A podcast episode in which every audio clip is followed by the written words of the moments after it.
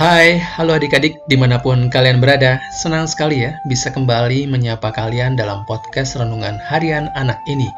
Terlebih senang dan bersyukur kepada Tuhan saat mendengar kalian masih tetap setia membaca firman Tuhan dan berdoa selalu kepada Tuhan Yesus. Dalam renungan kali ini kita akan berkenalan dengan dua orang yang talentanya dipakai luar biasa untuk bersaksi bagi Tuhan. Namun, sebelum kita belajar dari dua orang tersebut, Mari kita berdoa. Tuhan Yesus, terima kasih buat waktu yang baik ini. Kami masih diperkenankan untuk membaca dan mendengarkan firman-Mu.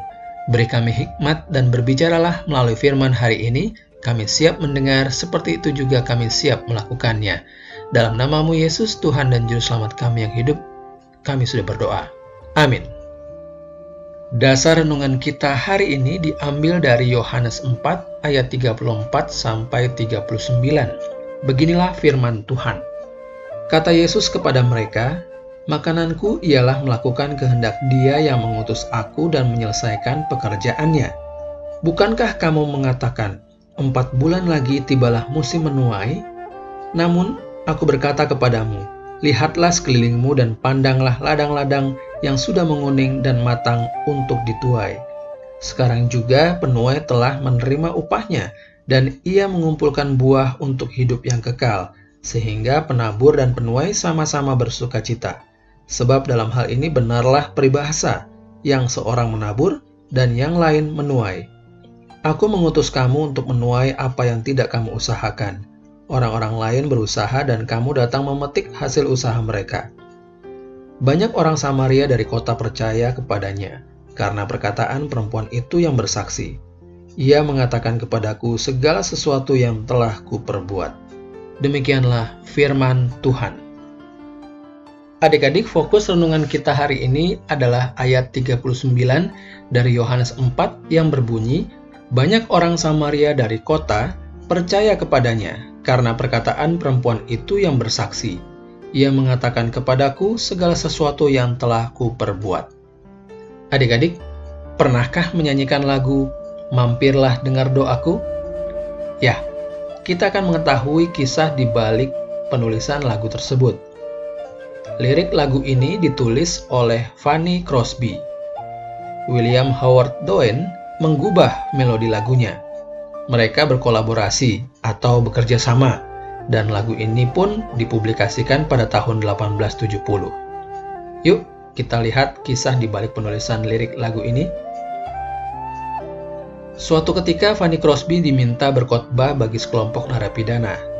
Salah seorang narapidana menceritakan kepada Crosby tentang apa yang dirasakannya. Narapidana itu selalu diliputi rasa sesal mendalam atas kesalahan yang dia perbuat. Dia selalu mengingat betapa sebenarnya ia tidak layak untuk dikunjungi Tuhan. Ia pun selalu berdoa, "Ya Juru Selamat yang baik, janganlah lewatkan aku." Crosby begitu tersentuh dengan kerendahan hati dan kepasrahan doa napi tersebut. Kata-kata yang menjadi doa si narapidana selalu terngiang. Crosby kemudian merangkai tiga bait syair didasarkan pada doa tadi. Nadanya oleh William Doen yang tertarik pada syair ini. Maka jadilah lagu Mampirlah Dengar Doaku. Adik-adik, hari ini kita mau belajar dari Crosby dan Doen yang menggunakan talenta mereka masing-masing untuk bersaksi melalui nyanyian. Mereka menghasilkan sebuah lagu berdasarkan kisah nyata yang menunjukkan betapa baik Tuhan Yesus yang menerima kita orang berdosa. Ia mau menjadi juru selamat kita, Mari kita bersaksi melalui talenta yang sudah Tuhan berikan. Kita mau dipakai Tuhan agar semua orang datang kepadanya. Dan satu lagi adik-adik, Crosby dan Doen menggunakan dan mengembangkan talenta bermusiknya itu setiap saat untuk bersaksi. Seperti apa yang Yesus Kristus lakukan dalam pelayanannya di bumi. Ayat 34 dari bacaan kita hari ini berbunyi, Kata Yesus kepada mereka, "Makananku ialah melakukan kehendak Dia yang mengutus Aku dan menyelesaikan pekerjaannya." Ya, seperti makanan yang harus dikonsumsi setiap hari, seperti Tuhan Yesus yang melakukan kehendak Bapa di surga setiap saat. Demikian juga kita melakukan kehendak Tuhan yaitu bersaksi melalui talenta yang Tuhan berikan pada kita setiap hari. Bagaimana kita tahu kehendak Tuhan? Kita semua sudah tahu. Caranya adalah dengan membaca firman Tuhan atau Alkitab setiap hari. Karena Tuhan membukakan semua yang dia ingin kita lakukan melalui firman-Nya dalam Alkitab. Yuk, saat ini mari kita bertekad bersama. Aku mau menggunakan talentaku untuk bersaksi bagi Tuhan. Mari kita berdoa. Bapa di surga, kami mau memuliakan Tuhan dengan talenta yang Engkau berikan kepada kami.